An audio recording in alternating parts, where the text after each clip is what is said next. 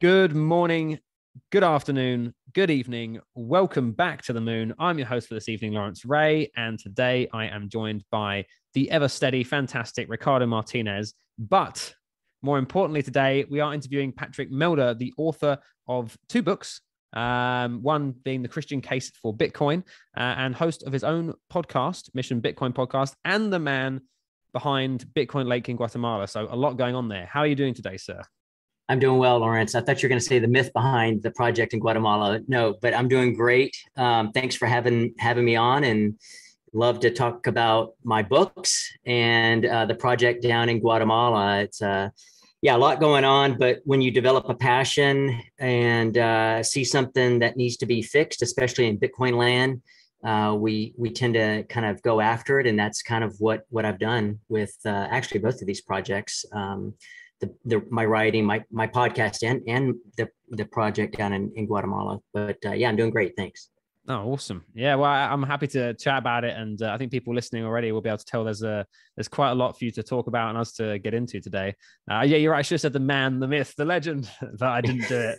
I missed out on an absolute opportunity, but never mind. It is what it is. Um, I, I guess, yeah, I suppose my first um first question to get us off here is um who was Patrick before Bitcoin? How the hell did you find it, and what was life like before then? How did you find it, and then yeah, like I guess like yeah, basically I want to hear your story, man. Like I want to hear the story because obviously there's like you know the the books. There's there's Guatemala. It's obviously you're not. Well, I don't think you're from Guatemala originally, but I could be wrong. Um, didn't think so. So it's kind of like, hey, I want to know what's going on. How did this come about? How did Bitcoin happen in your life? Great, awesome.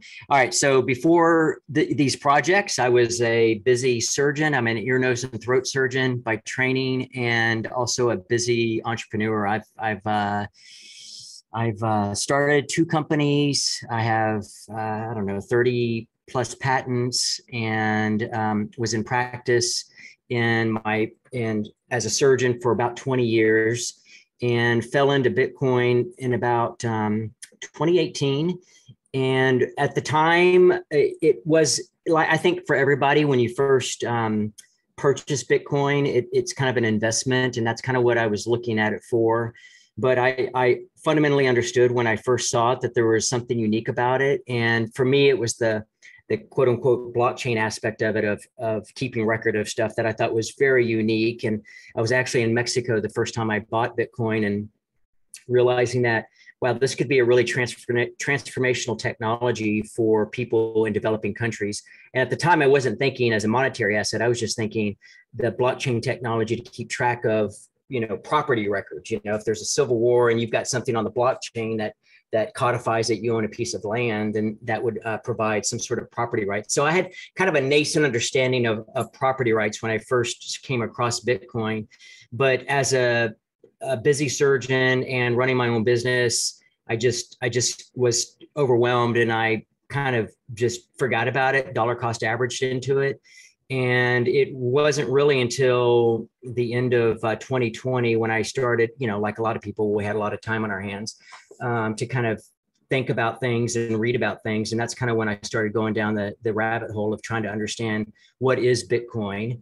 And even before that time, I was I didn't know the term, but I was definitely a Bitcoin maxi because I had looked at other altcoins, um, and I just decided, just practically speaking, that there's just there's something special about Bitcoin, and these other things just don't look like Bitcoin. So, from a very pragmatic and practical viewpoint, I came to the conclusion that Bitcoin was kind of it before I became a an orange pilled maxi. Um, with reading everything and, and, going down the proverbial rabbit hole. So that's kind of who I was before. And my nexus with Guatemala is I was telling Ricardo before we started recording, when my girls were younger in middle school, high school, we would go down to Guatemala every year from 2012 to 2018. We had met a couple that went to our church and they were doing work down in Guatemala and we wanted to introduce them to Christian mission and service and all that. And so every year we went down to uh, Lake Atitlan, Panajachel, where we're, we're now based with this project, and we did a, uh, an art camp and developed relationships, basically trust relationships. and that's who we kind of reconnected with when we wanted to kind of implement this this program of, of Bitcoin Lake. And the the whole idea of Bitcoin Lake was was kind of coincident with me learning about Bitcoin Beach, but um, I think that the for me, as I was learning about Bitcoin and learning about um, what it could do for uh, developing countries as a savings technology, the freedom that it brings. Um, you know, Alex Gladstein, his his work really influenced my thinking about how Bitcoin could be used in a developing country.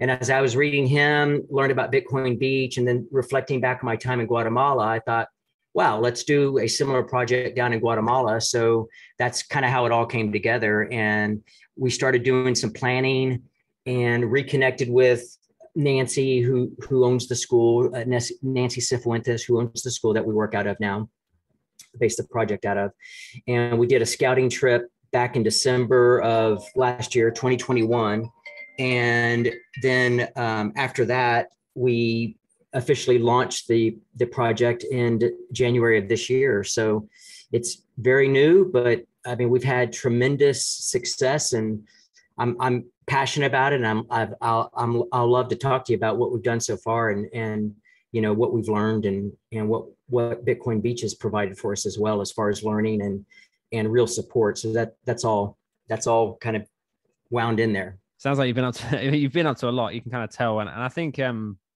well something that's interesting to me is when we spoke to the Galoy guys, we spoke to uh, the guys on the ground at Bitcoin Beach before.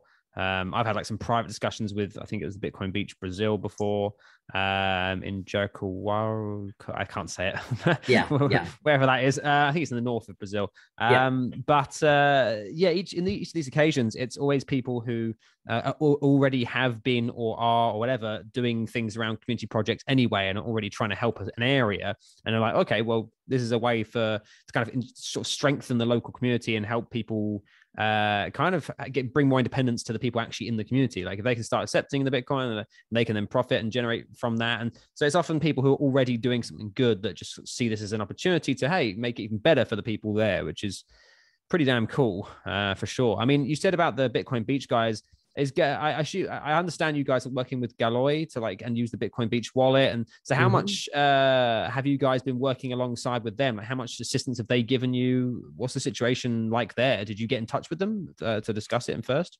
Yeah oh yeah yeah. So uh, let me I'll answer that question. Let me let me back up a little bit about you know my the the entryway into my podcast and my my books because it it it provides a segue into this this project because um, because of my faith background, being a Christian, um, I know there were quite a few uh, Christian Bitcoiners that I saw on Twitter, but I didn't see a lot of information or resources for the Christian to think in terms of Bitcoin.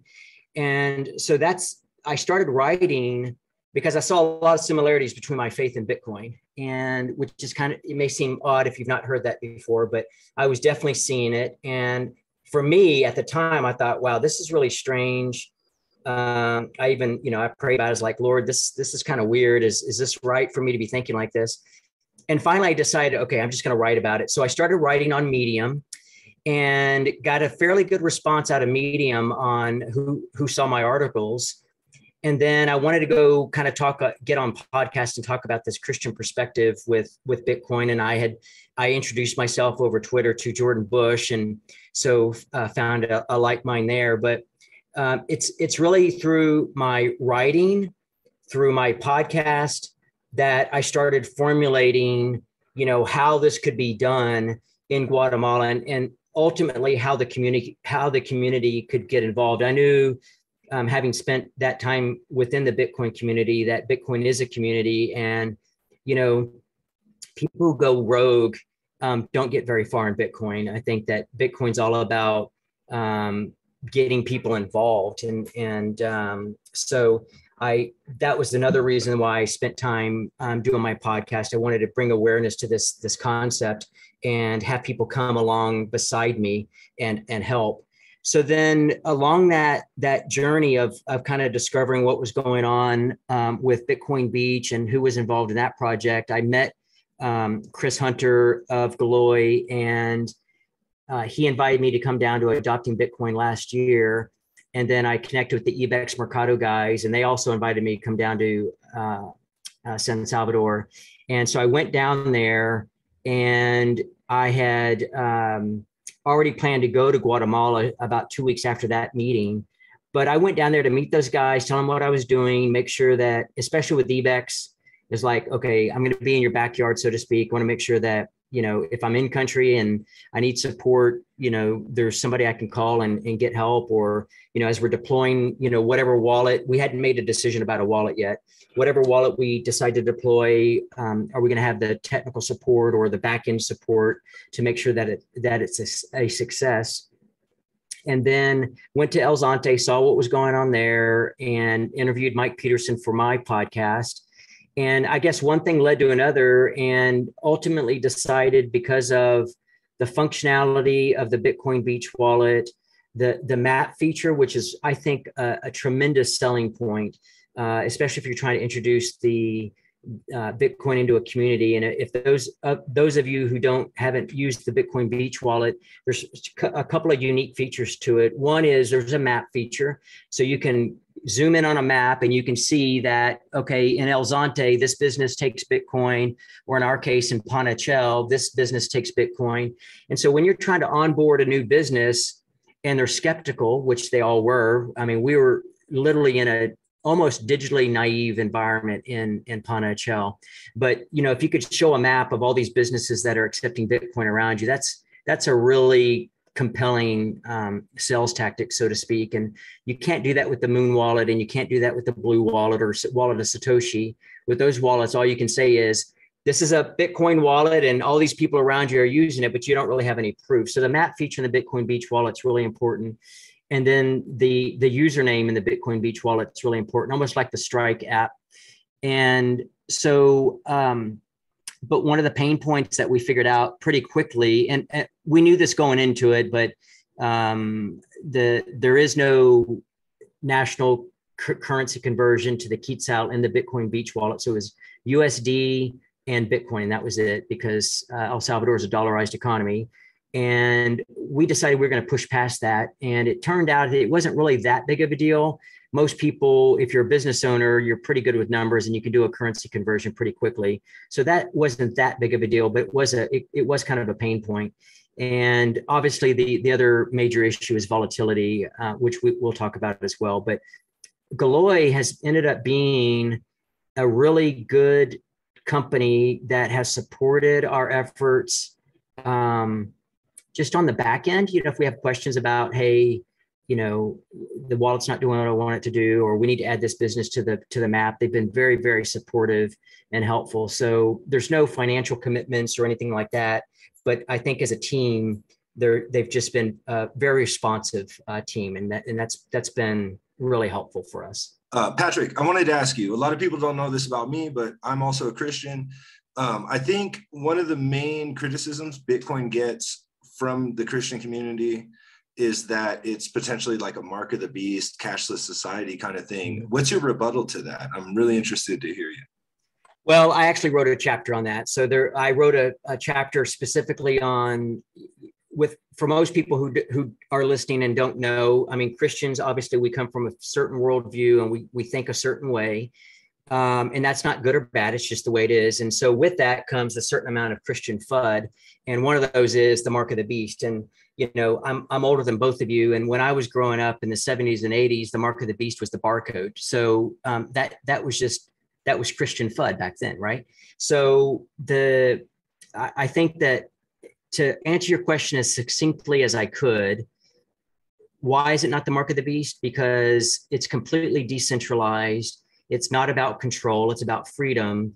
And um, if you believe in Satan, if you believe in the mark of the beast and the end times, that's all going to be about manipulation, control, and, and centralization. And, and Bitcoin is the complete antithesis to that. So that's that's the very short answer to that question. Yeah. And that answer makes me feel like it's yeah, almost like the complete opposite of the mark of the beast, and almost like a defense towards it. I guess. I mean, I don't know yeah. too much about it. I mean, I uh, I wouldn't consider myself a Christian. I'm sometimes pretty jealous of Christians, and I know jealousy is a sin, but whatever. Um, because of the the faith side of things that I just don't necessarily have in my life. But um, yeah, it definitely it's interesting to see different religions as well. Like I know um, I see things how there's like uh, uh Islamic, uh, oh, what's the word? High up people in Islam. I can't think of the right word right now. Imams, um, imams, imams, and things say like, oh, that it is. um it's like permitted and things like that because obviously some people are concerned within their different religious communities right? Like mm-hmm. um so they'll look for for guidance uh, from imams and, and and i'm sure in other religions it's the same thing. Um so it's interesting to see yeah people say like whether it's haram or not in islam and, and similarly in other religions um, i think rabbis have co-signed it too like from the jewish religion as well. Right. I, yeah, I was asked yeah. Oh no sorry sorry go ahead well, I was asked that by uh, Cedric on his Cedric Youngelman on his podcast, the Bitcoin Matrix, and you know when I as when he asked me that, I thought, well, that's a good point, but I think that it doesn't matter. We we can debate, you know, our faiths and and all that, and that's been done through the centuries. But for the purpose of this discussion, I think what's important to understand is that Bitcoin's good. And it doesn't matter if you're a Christian or you're a Buddhist or you're a Muslim you're usually seeking a higher good in your life and you're seeking order from chaos.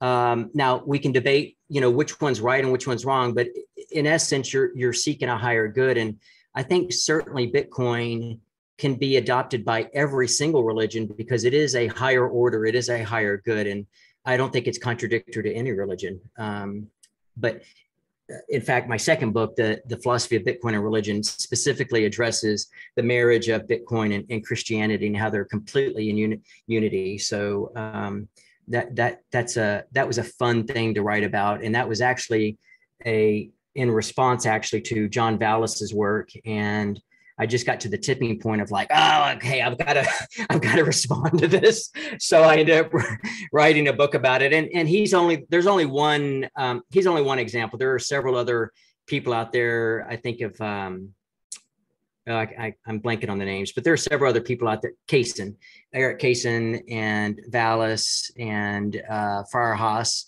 that are pretty militant atheists in their views. Uh, and I don't, John Vallis is not a militant atheist, but the other ones uh, come across as like that. But anyway, the um, my my goal with the the philosophy of Bitcoin and religion was to go through logical proofs and demonstrate how Christianity is in line with Bitcoin, and in fact, Bitcoin can prove the existence of God. So that's what I did in that book. Regrettably, I haven't read your books, but now that I'm hearing you talk about them, I'm going to have to yeah I'm, I'm, I'm, I'm, interested myself and yeah that's coming from someone who's not necessarily super religious so it sounds interesting to me to be honest.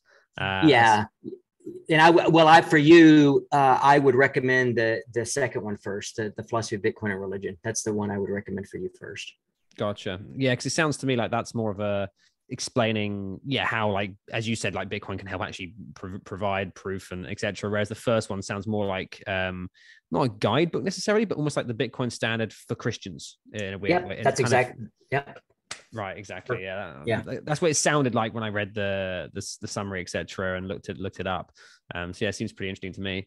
Um i suppose yeah definitely the, the time between religion and and, and bitcoin and, and obviously it definitely feels like religion is the thing that's kind of helped make this whole project happen as well with with Bitcoin Lake because you were there uh, in the first place trying to help with that, and then now obviously you, you kind of saw the alignment and said, oh, "Hey, we can we can actually make this into a sort of further uh, project." Um, it'd be interesting to see, like, for you, what would you what would you say have been some of like the, the the biggest like challenges i guess with the whole bitcoin lake side of things because obviously with the with the book there's there's the challenges that many people can probably imagine is like it's hard to write a book in the 1st mm-hmm. place and then you've got to get it out there and then you've got to get people to buy it um, but with like this kind of project it's such a new thing to have a bitcoin uh, community project it's i mean there's only uh, five six well-known ones around the world if mm-hmm. if that so mm-hmm. like what what are some of like the real challenges been behind this? Like, what's the kind of sticky stuff where you're like, oh, this is a pain in the ass or, or, or whatever that I guess you could enlighten us with, I suppose, being that you would have experienced it um, like the Bitcoin Beach guys did? There's not been any sort of, uh, why am I doing this sort of thing? Um, I think that what most people don't understand is that it requires a lot of work. And um, so let me let me explain you know what we're doing in how we're doing it in Panajachel, and that that will maybe kind of describe what I'm what I'm telling you. So, and and first of all, um, yes, my faith informs my presence down in Guatemala. But like I always like to tell people, um, what we're doing down with with Bitcoin Lake is not evangelic at all. So you, people from all over the world, of all faiths or backgrounds, can come and help. And you know, we're not going to be talking about Jesus unless you ask me. So um, for anybody who wants to come and help, please come and help. We just had a wonderful couple uh, come up, and you know, there was no religion involved in that at all. So, but so the I think that for us, the first thing was we had our trust relationships with Nancy already established. She reached out to the community and got meetings with key leaders in the in the community and in particular with the mayor. And so we didn't really we haven't really faced any political backlash or or backlash from the community per se. So that that that was good. And demographically, Panajachel is a community of about 18,000 people. So it's about five times larger than Bitcoin Beach. Um, there are a lot of tourists in the area. Um, the lake region ha- is home to about 15 or 17 other uh, cities of various sizes around the lake. And Panajachel is kind of the launching point for a lot of people to come. But, uh, you know, going to the different shop owners and vendors and street vendors, the they're they're really digitally naive. I mean, they they may have a cell phone, they may have a smartphone, but it's not like they understand um, a lot about it. They're, it's more of a utility tool. So Patrick, when yeah, I didn't want to cut you off, but yeah. is is Guatemala like similar to El Salvador and Colombia, where like a great percentage of the population like has no access to the banking system? Yeah. So great question. So it's about sixty percent uh, lower than in El Salvador, but the the region that we're in, which is in the western highlands of Guatemala, there's a lot, there's a, a much larger indigenous population. So while overall 60% of Guatemalans, I would suspect that in where we are, it's probably pushing 70% just because of the demographics.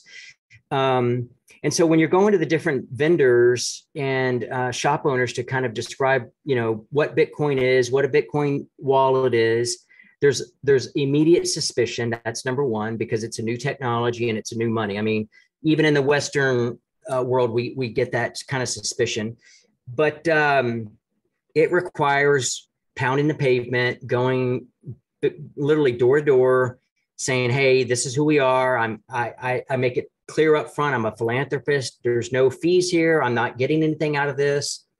And um, that's the hardest part is it takes time we can't we, we've tried to have meetings where we said okay we're gonna we're gonna have a bitcoin meeting and we're gonna teach you about bitcoin and and give you free satoshis but no one comes to those and so it I, in our community, it requires pounding the pavement and pressing and pressing and pressing.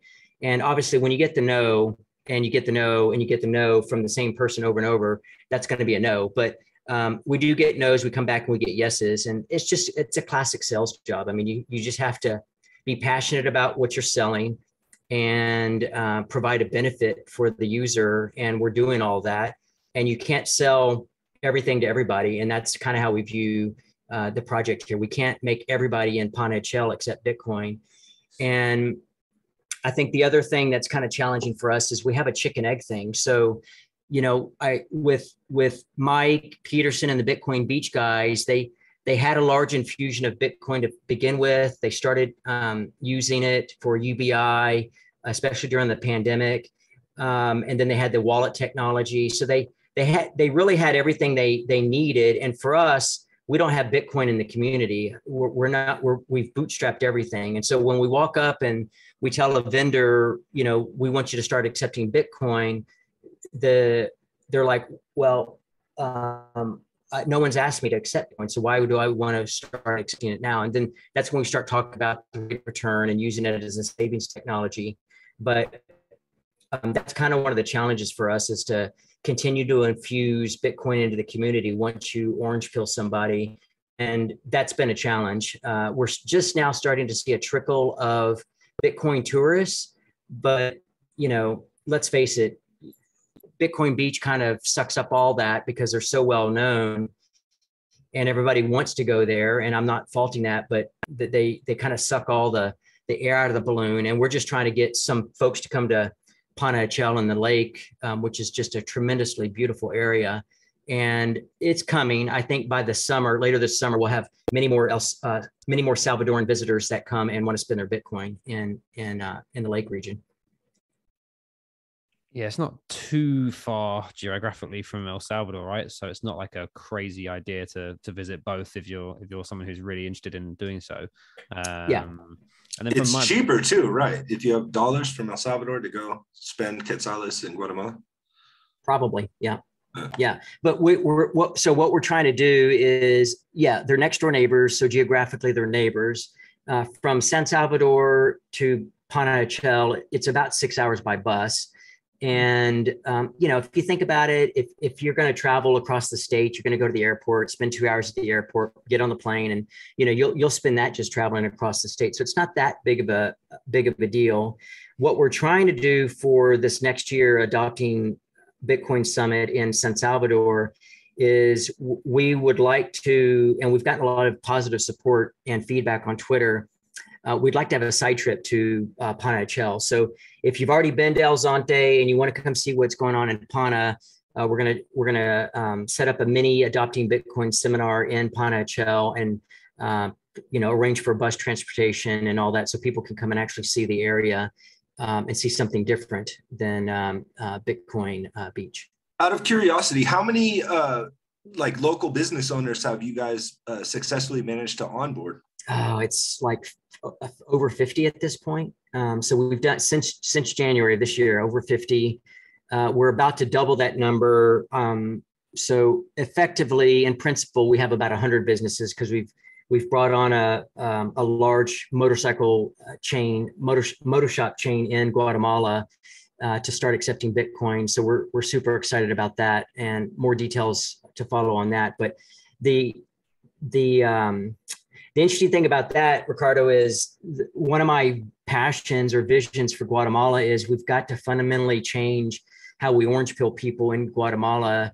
The Guatemalan government is so freaking corrupt. And I, I think it's going to be years before they have somebody like a Bukele that would impose a, a, Bitcoin legal tender law. So what we're really trying to do and what we're trying to think through, and we've got some really cool ideas that we're that we're thinking about. But you know, Bitcoin adoption in Guatemala has got to be from the ground up. And um, I think that's the way Guatemalans would want it. I think that th- there would probably be even more backlash to Bitcoin in Guatemala if what Bukele did in El Salvador, because the this the government in Guatemala is just it's it's really bad geographically close, but very different situation politically. It sounds like. Yeah, yeah. Um, that's for sure. I mean, I um, if you were say, I, am asking this because obviously I'm interested, but also I think people out there listening might be interested. Say I was going to fly in, and you know, I, am not interested in going to El Salvador yet, or whatever. I'm going to fly there, whatever. Um, if you're flying in, like, is there an airport nearby, and then do you get like a taxi, or like, how, what's the best way to get there from like an airport?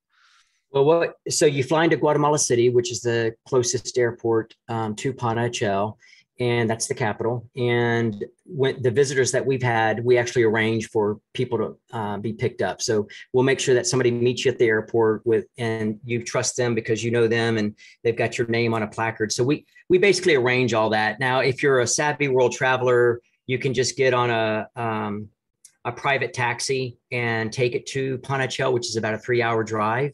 But um, you know, we we try to make sure that if people are coming to visit, we take care of them for sure. No, that makes so, sense. So if anybody wants to come, please reach out to me uh, because we'll make sure that you know you're not looking for Waldo. Is Panajachel like a like a backpackers like hostel kind of like place? Uh, like what are the amenities like for someone that would want to visit out there? Well, you can you you have a lot of backpackers through there, so a lot of young uh, kids coming through um, that are hiking you have a lot of hostels, you have Airbnbs, and you even have five star hotel, uh, Hotel Atitlan, which is an absolutely beautiful um, hotel on the lake. You, I mean, it's really, it's a pretty developed, you know, touristy area, and it's, you know, the, I'll tell you this though, the food is not that great in Guatemala in particular, but I think that the, the, um, I think in particular, uh, a lot of good Guatemalan, and there are good Guatemalan cooks, but I think what happens is there's been a brain drain of good cooks. They, they, um, they don't want to be living in, you know, the backwoods of, of Guatemala. So they, they immigrate or they're working in Guatemala City or something like that. But um, there is good food, um, but don't, don't be surprised if you're not happy with the food choices. Another question that I had is I know a lot of people travel to Guatemala specifically to see like the Mayan ruins and the pyramids and stuff like that. How close is Panajachel to to those? It depends. Um, I think the closest uh, Mayan ruins are about two hours from Panajachel. Um, some of the larger ones in the north of the country are about six hours away, and that's that's by uh, vehicle you can fly. There, there are um, smaller airports that you can fly into um, if you want to travel and see some of the larger Mayan ruins. Well, yeah, I mean, I, I think when we are in El Salvador, um, it sounds like we were there at the same time because I was there when uh, for adopting Bitcoin. Um, the food there, I was like, is it better than in Guatemala? Did you find? Because I found it pretty good, to be honest. When I was eating it. Yeah, I, I, I have, I, I did think when I was there that the food in El Salvador was better than in Guatemala. Gotcha. Yeah. Okay. Yeah. Yeah. yeah. Oh, fair it's enough. not. It's not bad. It's it's not bad. Don't get me wrong, but um, it's not going to be a culinary experience. you're not. You're not. You're not coming out for the Michelin staff. No. Is, is no. No. No. No, that's fair enough. Yeah. That makes a yeah. that makes a lot of sense. I, I, I can understand that. To be honest, it's not really a yeah, a yeah. major thing. I guess um yeah, it sounds like well, it sounds like you're definitely doing a, a, pretty cracking job so far of, of getting things up and running since it's been just January and you've already got 50 and then essentially 100 or so. Like, do you think because at the moment, obviously, yeah, it depends who you ask, but uh, realistically, we're kind of entering less of a crazy bullish territory for Bitcoin price, uh, and and obviously the price impacts often new people coming in. It seems like it's not so bad this time compared to the last time, but who knows? Mm-hmm. Um, do you do you think like you know are you are you kind of concerned about like how that may impact things as the tourism, or do you think are you just seeing it continuing to rise no matter what the price action is? I um, I think this is going to help us because when we first started introducing Bitcoin, Bitcoin was about um, in the 40s, uh, high 40s. Um, I think it even got up into the mid 50s. And so when the shop owners started seeing the Bitcoin price go down, even though we talk about volatility, you know, um, they were like, "What's going on with Bitcoin?" And now that it's kind of grinding along, I, I and then you know there it's going to go up at some point. So I think for us as we have stability in the price of Bitcoin, I think that's going to relieve anxiety for the, the Guatemalans. And then obviously, when it shoots up eh, going into the next halving, which you know no one can predict, but uh, I think it's going to.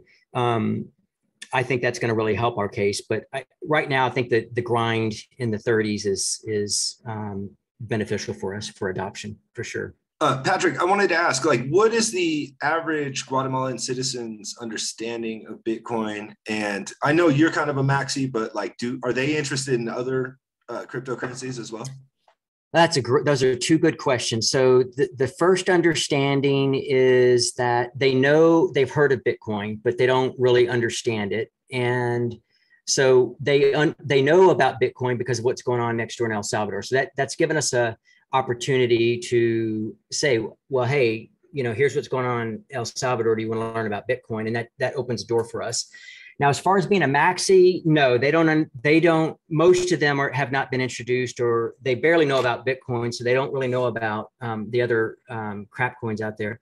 The now, and that that presented a challenge for us because there was another project um, around the lake that was crypto Atitlan, and we were adamant that you know, and we we had a couple of exchanges that want wanted to um, wanted us to participate with them, invite and do some work with them, but we just did not want to expose Guatemalans to inflationary coins. Um, I mean, they're already trusting us to talk about a new type of money, and you know, the the case in point with Luna, that would have been tragic had uh, a local Guatemalan put their money in Luna, um, seeking yield or whatever. Um, so so they're they're not very aware of it but it's like everything else you know as soon as we get a lot of traction um, you know the the the shitcoin casino guys are going to start coming moving in on on the territory so um anyway that's uh that's going to come, and we just we just have to educate, educate, educate. I know with Bitcoin Beach, like they made the community aware that they were accepting donations in Bitcoin. Like, is there a way that people can donate to like Bitcoin? Yes. So on our Twitter feed, Twitter handle, we have a Bitcoin address, and on our webpage, uh, bitcoinlake.io, you can donate there as well, and you can see who else is involved in the in the project. And um, I don't know if we're going to talk about it, but I definitely want to talk about our our philosophy and our Bitcoin mining project that we're that we're working into as well let's talk about it. Yeah, absolutely. Because I was going to ask you actually, you know, I, I, saw some bits about like, um, oh, I can't exactly remember when I was looking at before, but um, I saw some things about how like uh, potentially you could give each people something uh, around the lake that would then generate some way. I can't remember exactly what you're saying. Um, but I wanted to ask you exactly about that, like, because it sounds a little bit different to uh, Bitcoin Beach. So it sounds like something that's sort of a little bit alternative. It'd be awesome to hear about like, the differences there and like the kind of vision you've got. That'd be uh, really interesting. Yeah, great.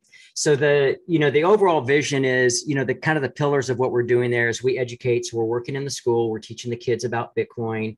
Um, you know we've we've brought down seed signers and they've started assembling the seed signers. We have a full node running down there. We even have a miner plugged in. We actually gave a miner to an S9 miner to the municipality and um, first municipality in Central and South America that that we're aware of, and actually in the Americas, because about two weeks before my last visit, uh, Fort Worth announced that they were um, they plugged in some miners at, at City Hall, and you know we beat uh, Fort Worth, and they were the first city in America, so uh, we beat them for by about eight weeks. Um, so we're doing that, yeah. Uh, so uh, education, bringing technology, and the one thing that we're committed to is introducing sustainable Bitcoin mining. So the original plan was to use legacy green technology like solar and kind of follow the the ARK investment and uh, Square research paper of using solar and Bitcoin mining with batteries to create a, a reliable energy grid.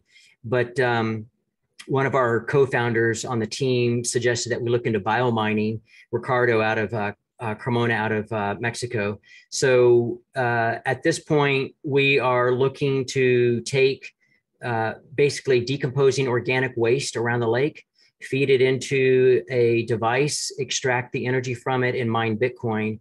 And what we're what we're doing with that is the the Lake Atitlan is a beautiful lake. It's one of the top 10 most beautiful lakes in the world, but it's it's uh, being polluted and it's slowly dying because you've got all these unsustainable uh, farming practices that go on around it.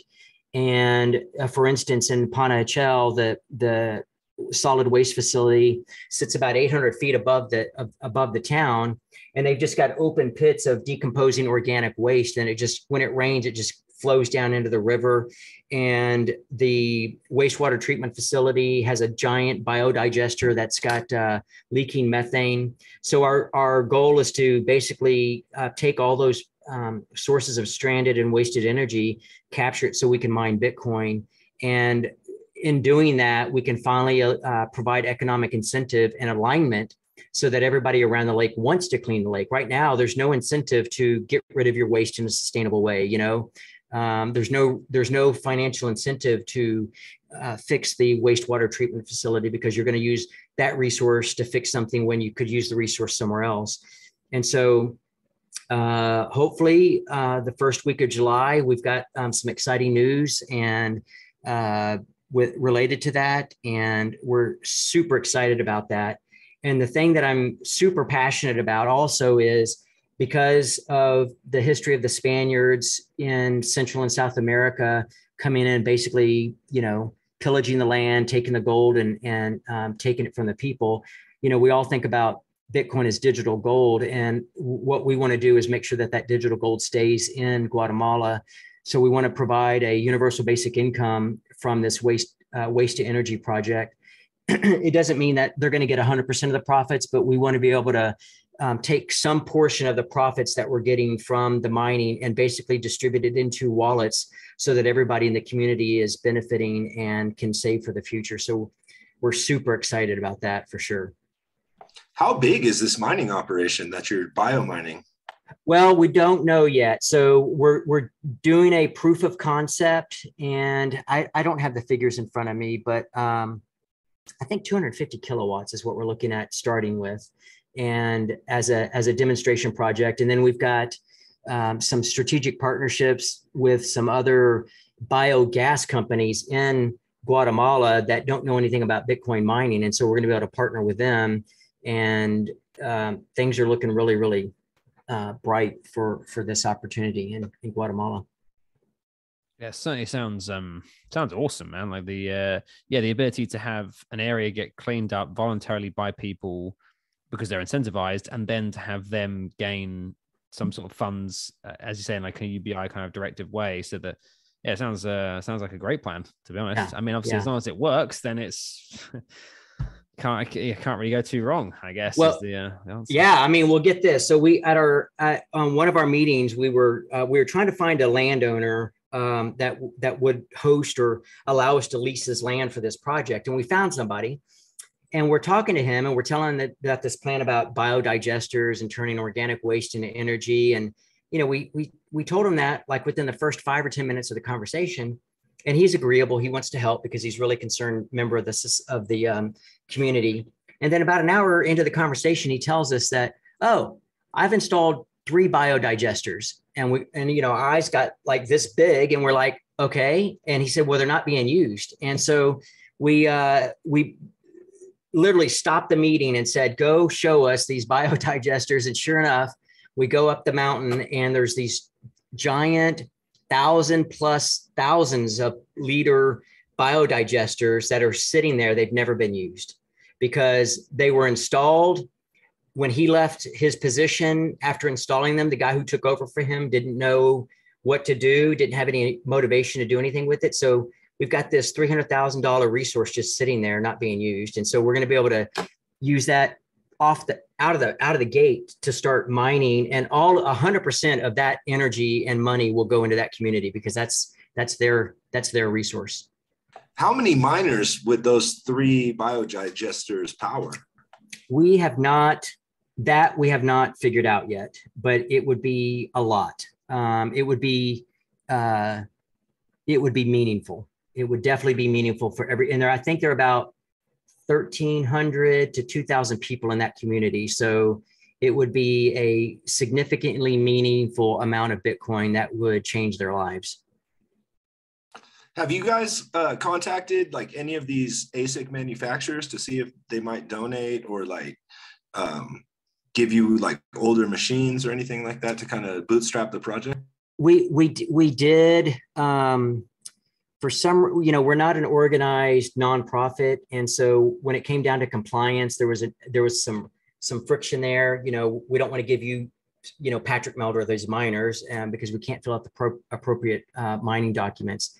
So I I have not set up a an official uh, nonprofit. Um, I just uh, I didn't know where this was going to go, and I just we've not done that. Yeah, but I think at this point we're in the we're in the phase of of opportunity where that's going to be less of an issue. We're going to we're going to be able to get the miners that we need without a problem.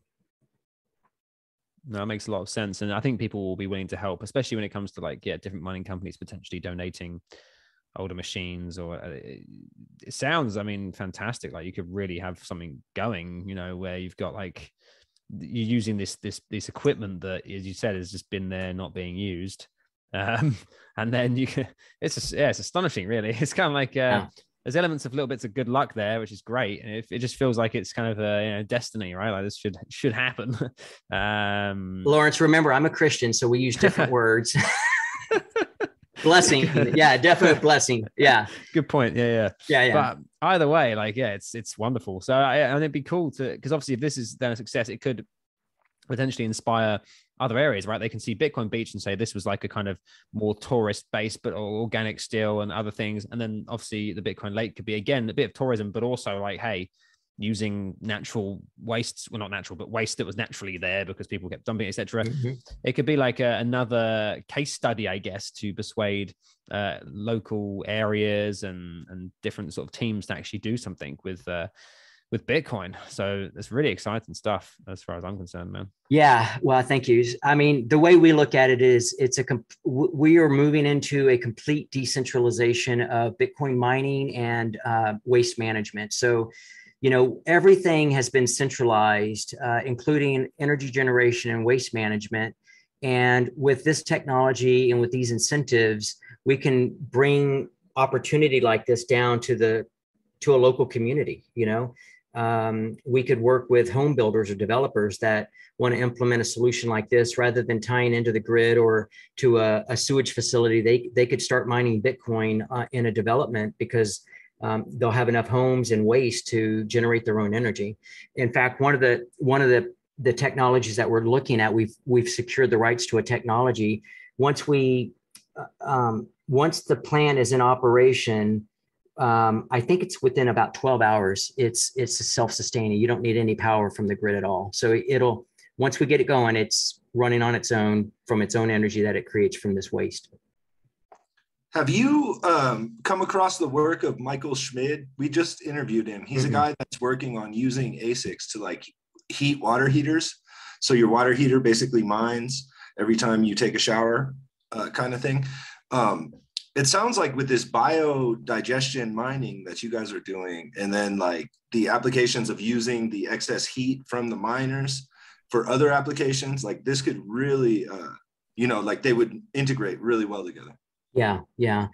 The the I actually have a Bitcoin miner uh, S9 here in my home, and in the winter I hooked it up to my HVAC system and heated my basement. So I'm very familiar with using that excess heat. And um, there's you know excess heat in Guatemala. Uh, certainly um, at altitude because the lake is about 5000 feet and then in the mountains around it, it gets up to about 8000 feet so the definitely the nights are chilly and you could der- certainly divert some of that that heat from the miners for for heating in homes and stuff like that.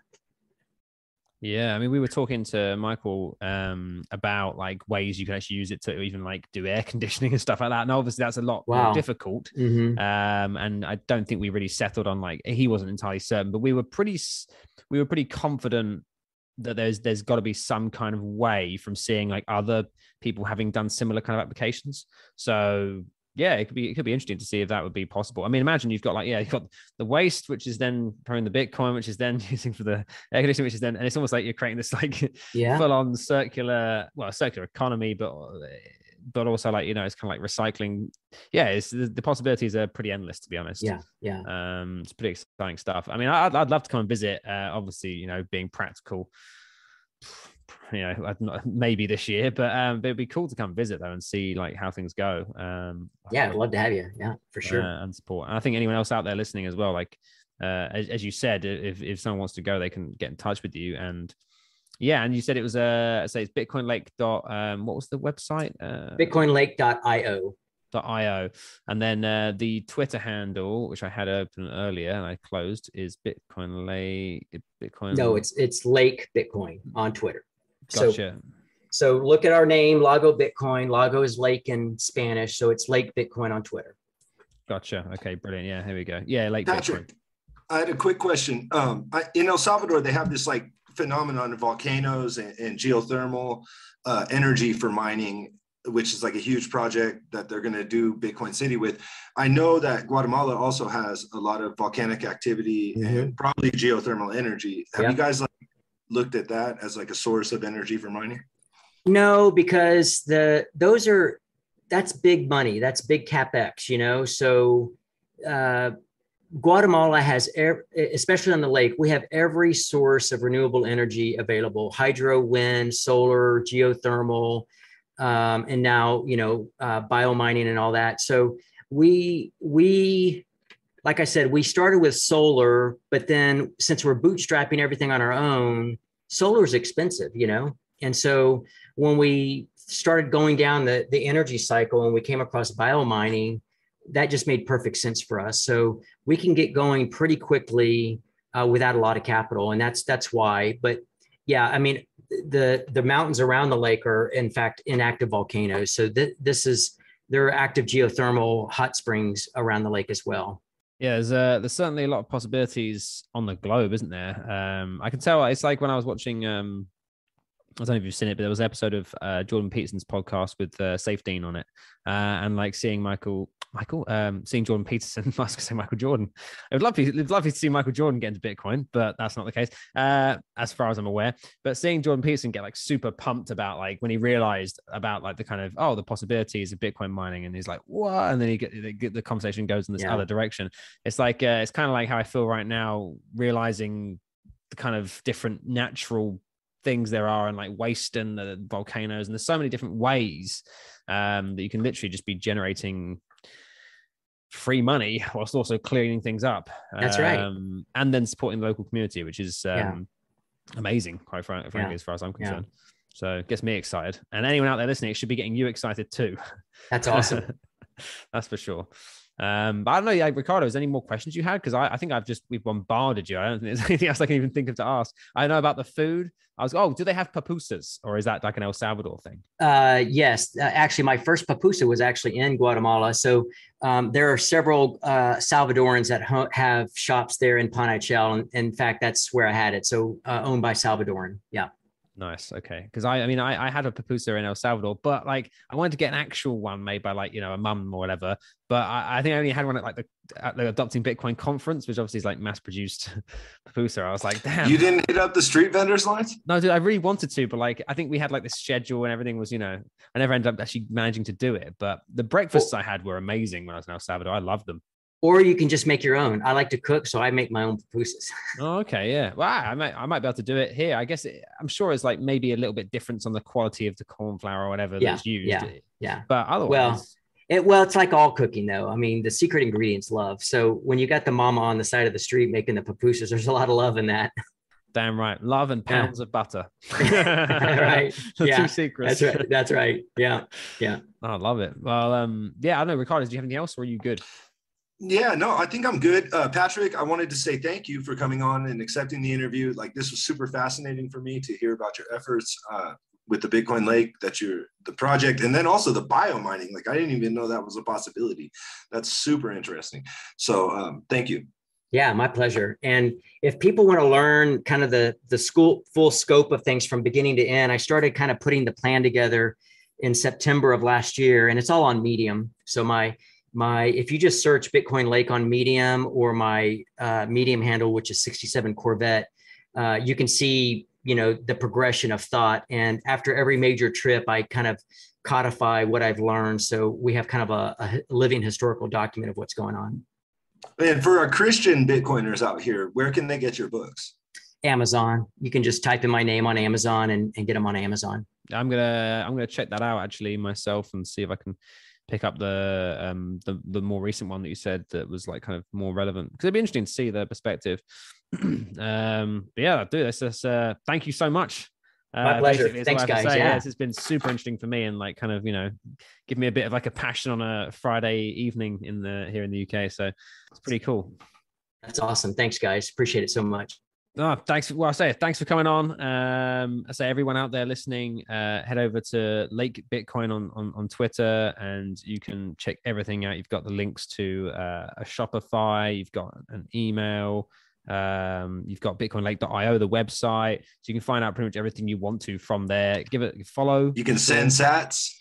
You can yep. send Sats. Yeah. Uh, you can send love, whatever. Um, but yeah, uh, thanks for, for, for, coming on, Patrick, for sure. And um, for everyone out there listening, we hope you enjoyed it. We hope you had a good time. Uh, hope you have an awesome day, week, month, year. Keep loving life, keep being great, and of course, keep buying Bitcoin. See you later.